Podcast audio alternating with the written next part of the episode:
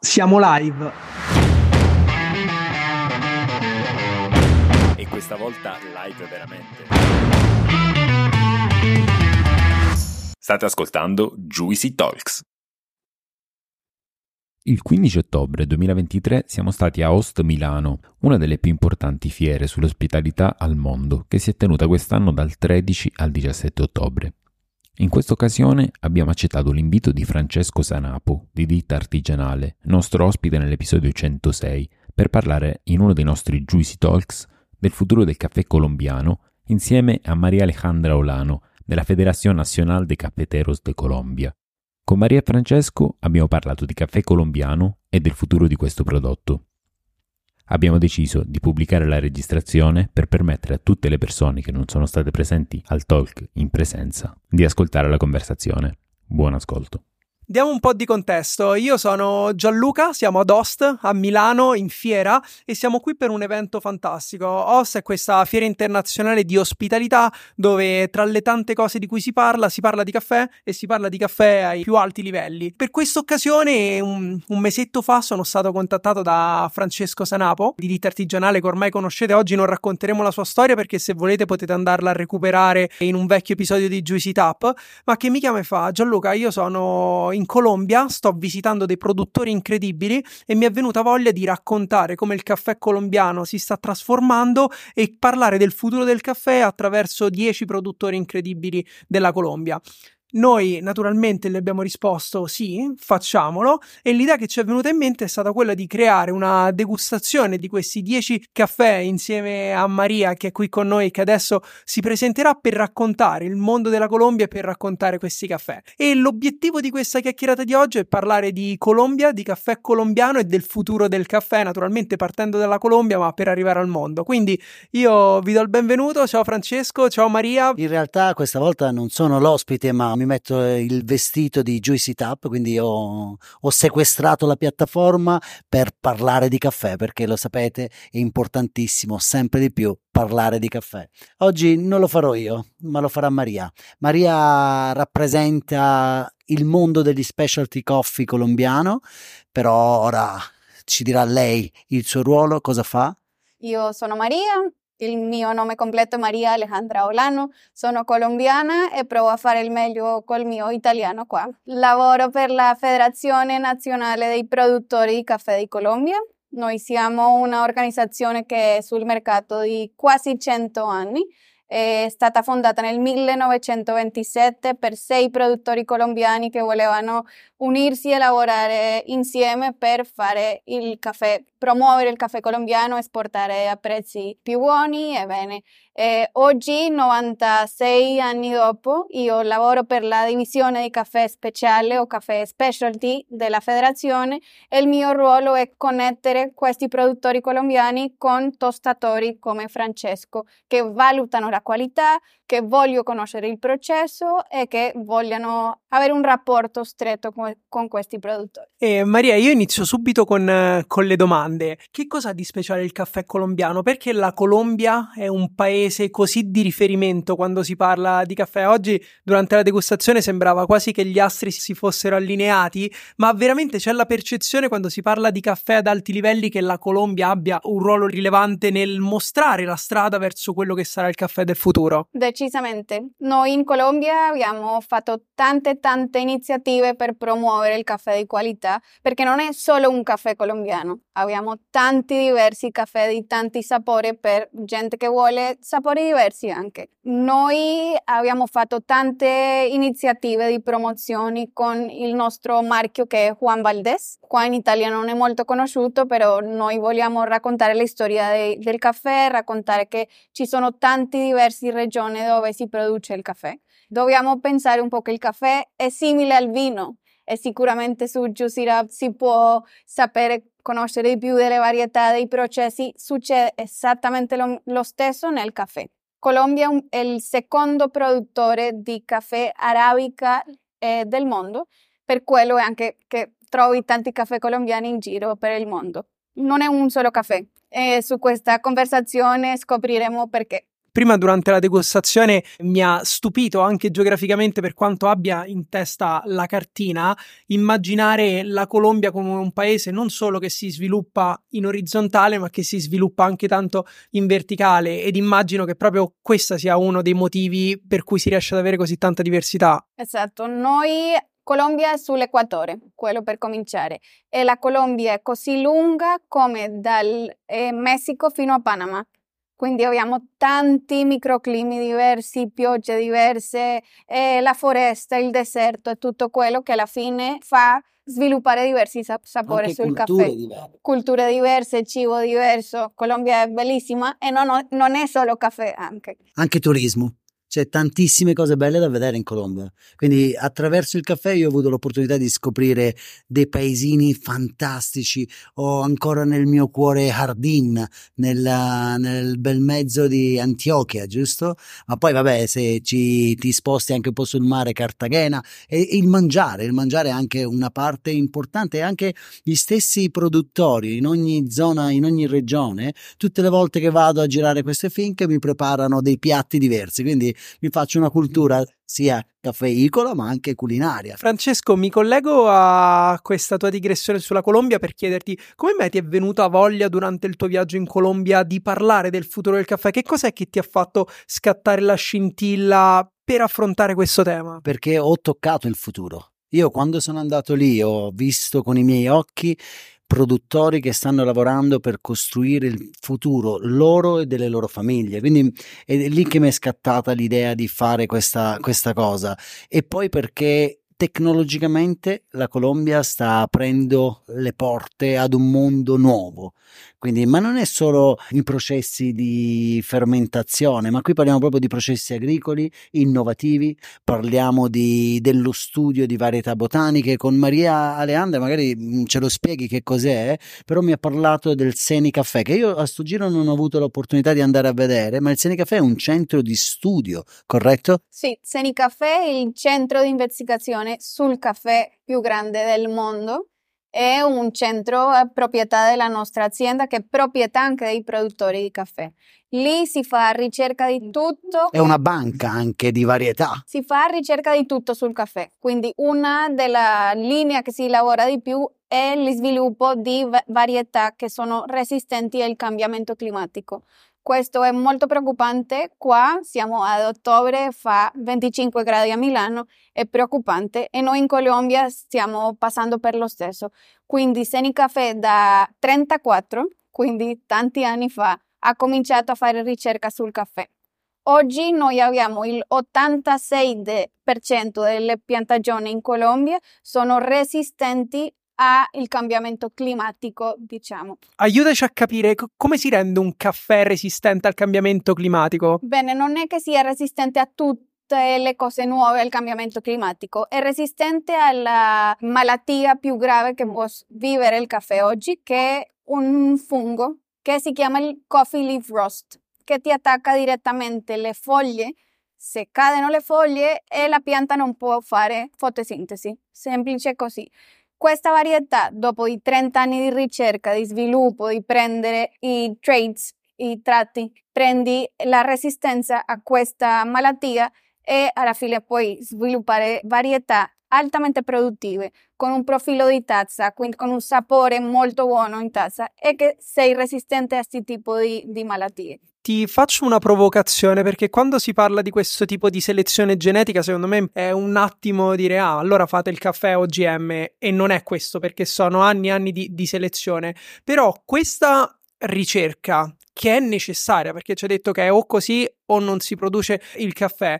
Sta anche portando via un po' di biodiversità a quello che è l'ecosistema della Colombia in termini di varietà di caffè prodotte o comunque riuscite a tutelare quella che è la, la varietà di specie di caffè coltivate? Questo è un lavoro che non abbiamo cominciato 5 anni fa. 40 anni fa che sviluppiamo diversi tipi di varietà per diverse regioni in Colombia, perché non è una varietà che può funzionare perfettamente per tutto il paese. Quindi la varietà, la prima che abbiamo lanciata, che credo sia stata nel 2000, oggi non è sul mercato. Colombia, varietà che Colombia. varietà Colombia, Esatto, noi sempre dobbiamo fare ancora più ricerca perché c'è evoluzione. Noi evoluzioniamo, le piante evoluzionano e anche il, la leaf rust. Si dice che si perde un po' la resistenza a queste malattie. Noi stiamo facendo sempre più ricerca per avere un, un parco di caffè più resistente a questo tipo di malattie. Noi abbiamo cominciato prima che questa malattia arrivasse in America, però era già una cosa che succedeva in, in Africa. Quindi noi abbiamo detto dobbiamo prepararci perché prima o poi arriva e si perderà una parte importante de, delle piantagioni. Per dirti un po', nel 2009 è stata una temporada di pioggia molto molto pesante e lì è arrivata la, la Coffee Leaf Roast in Colombia prima di che no, tutto il parco fosse irresistente e abbiamo perso il 40% della produzione di caffè di Colombia nel 2009. In quell'epoca il 30% delle, delle finche, delle farms, erano resistenti. Adesso siamo all'86% resistenti, quindi si arriva non si perderà tanta produzione e i produttori non soffriranno economicamente parlando tanto. Quanto caffè esporta ora il caffè di Colombia? E quest'anno le proiezioni sono su 12 milioni di sacchi da 60 kg. Io ne compro pochi eh, di quelli. Ma insomma... E una domanda, la Colombia rispetto ad altri produttori di caffè ha un euro chilo più alto della media o comunque un lavoro che state, che state facendo? Il caffè per cominciare è un prodotto che si vende sulla borsa, la borsa di New York, quindi i prezzi non sono prezzi fissi che cambiano ogni giorno.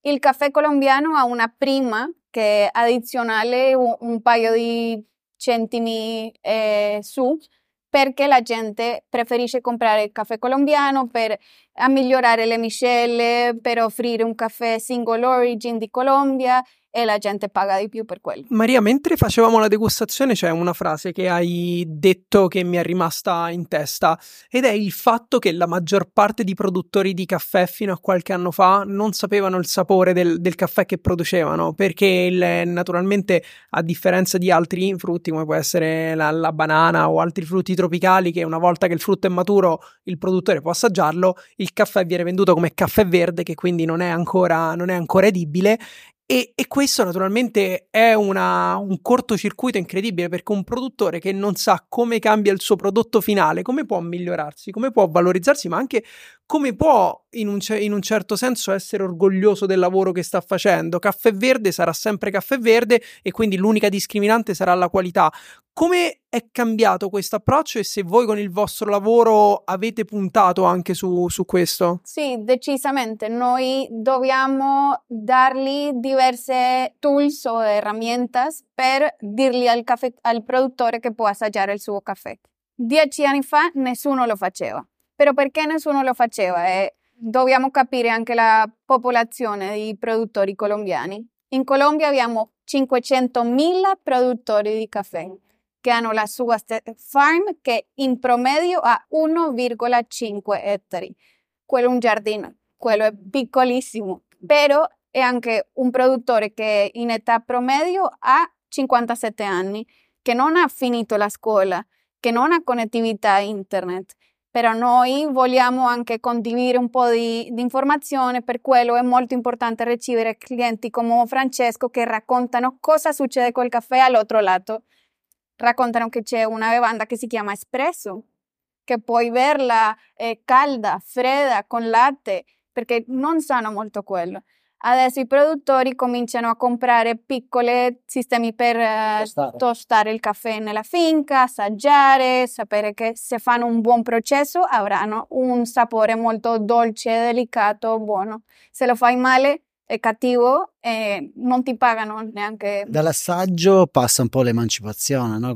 capire il valore del prodotto che producono. Mm. Quindi questo è fondamentale. Sì, è, è lì è che noi vogliamo invitare ai giovani produttori a rimanere sul caffè, perché possono aggiungere di più valore nella finca quando conoscono come finisce una tazza Certo, e secondo me è anche questo un parallelismo estremamente rilevante rispetto al vino e il caffè, il fatto che il produttore abbia degli strumenti per accorgersi quanto il suo lavoro diventa rilevante. E ci sono altre due cose che si collegano a questo tema che mi hanno sorpreso della degustazione di oggi. La prima è l'età media dei caffeteros, dei, dei produttori che avete presentato, se ricordo bene 24, 20, 26 anni, comunque tutti quanti ragazzi giovanissimi, ma poi una varietà nei processi tecnologici utilizzati. Per, per, processi tecnologici magari è un termine fuorviante, mi riferisco alle tipologie di fermentazione, le, le, i differenti processi con cui veniva ottenuto il caffè. Una varietà incredibile che vuol dire che c'è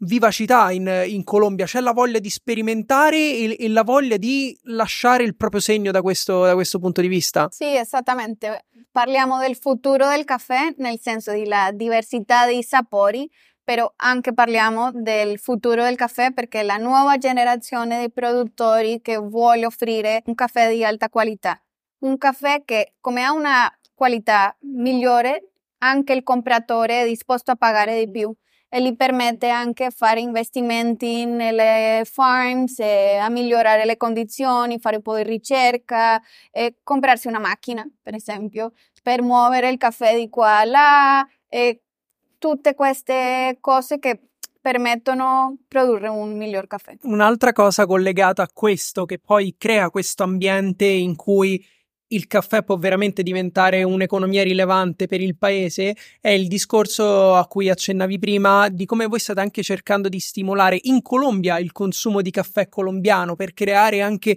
un autociclo di valorizzazione della filiera interna al vostro paese, corretto? Sì, esatto. Tanti produttori adesso possono tostare il caffè, vendere la sua marca, fa- raccontare un po' la storia, tutto questo, pro- il processo, il, il bello delle piantagioni, di fare un buon buon maneggio agronomico e innamorare un po' il consumatore. Noi in Colombia non beviamo così tanto caffè come in Italia, però la strada c'è. E I produttori vogliono raccontare la sua storia e vendere di più e così, come dici, sarà un ciclo virtuoso in Colombia. Sì, io ho visitato tantissime caffetterie bellissime in Colombia, quindi confermo che anche lì stanno iniziando a crescere. Io volevo ritornare un attimino su un punto, te sai che io sono molto competitivo, ho gareggiato, ho fatto gare, le gare baristi poi stanno diventando sempre più importanti nel nostro settore, nella nostra industria e quest'anno Giallo, te forse non lo sapevi, ma 5 dei baristi, dei sei finalisti, hanno utilizzato Caffè Colombia. Quindi c'è una scena completamente diversa, completamente nuova che si chiama caffè da competizione. Ecco che cosa sta succedendo? Perché ne state producendo veramente tanti. Sì, è la risposta a questi giovani produttori che vogliono offrire diversi sapori. Il caffè non è solo amaro, è sapore di caffè. E lì possiamo connettare tutti questi baristi che vogliono offrire un'esperienza diversa attraverso il caffè, con processi diversi, varietà diverse. Eh, I produttori colombiani veramente sanno raccontare la storia, convincere i baristi con un caffè di altissima qualità a sì, utilizzare, raccontare la storia, un'esperienza, perché il caffè non è solo una bevanda. Quindi, provando a tirare un po' le fila di tutte quante queste cose che abbiamo detto, mi, mi, è sembrato di capire che per il futuro del caffè, per essere sicuri che questo mondo continui a vivere e non solo a sopravvivere, ma anzi a crescere, gli ingredienti fondamentali sono sicuramente quello della non solo consapevolezza del cambiamento climatico, ma anche prendere azioni nei confronti del cambiamento climatico e cercare di capire come facendo rete si possa risolvere questo problema.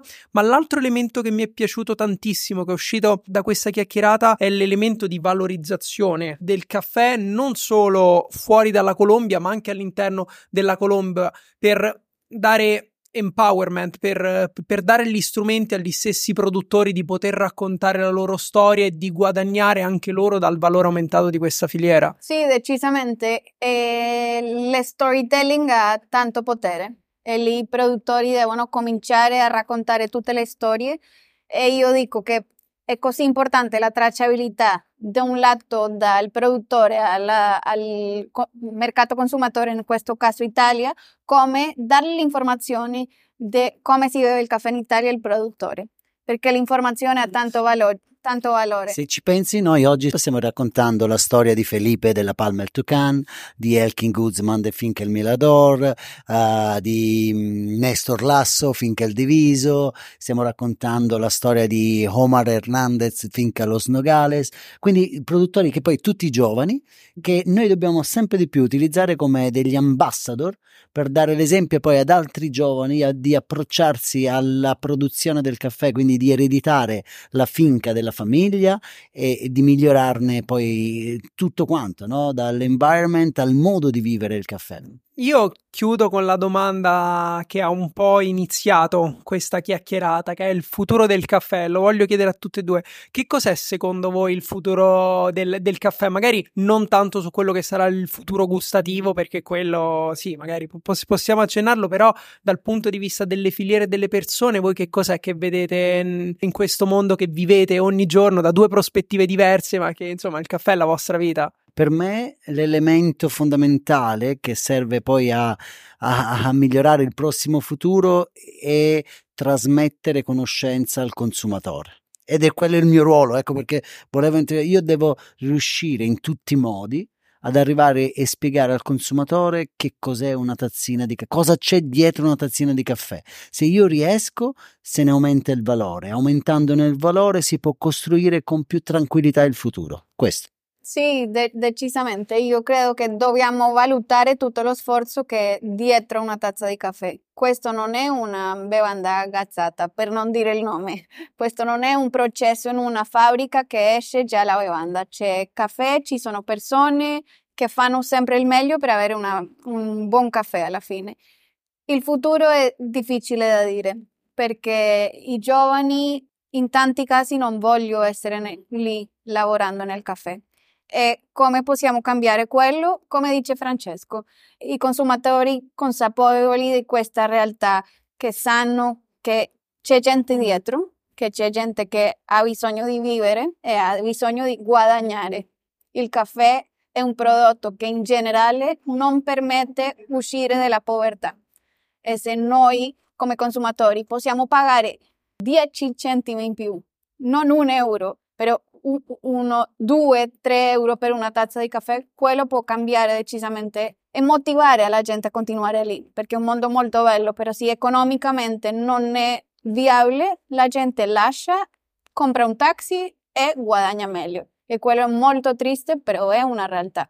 Quindi noi dobbiamo raccontare le storie, la storia bella, e così la gente si ferma nel caffè, produce caffè migliori, raccontiamo tutto e alla fine un circolo vi- virtuoso come avevamo appena detto. Maria, Francesco, grazie mille di aver messo insieme questa, questa chiacchierata, è stato un piacere e penso che e sicuramente quello che ne è uscito è un, uh, un contenuto di, di, qualità perché abbiamo parlato di temi estremamente rilevanti, abbiamo fatto quello che piace fare a noi, partire da una filiera per parlare di tutta la complessità che c'è intorno e quindi come il caffè, come l'agricoltura di questo prodotto poi possa voler dire molto di più per un paese come, come la Colombia. Buon Francesco, adesso ne approfitto che ce l'ho qua a fianco e ci siamo anche ripromessi di riorganizzarla questa, questa cosa perché veramente veramente quando si riescono a collegare i momenti di apprendimento e di assaggio, secondo me è proprio lì che si riesce a fare la cultura e la formazione. Sì, infatti il prossimo progetto che costruiremo insieme sarà un um,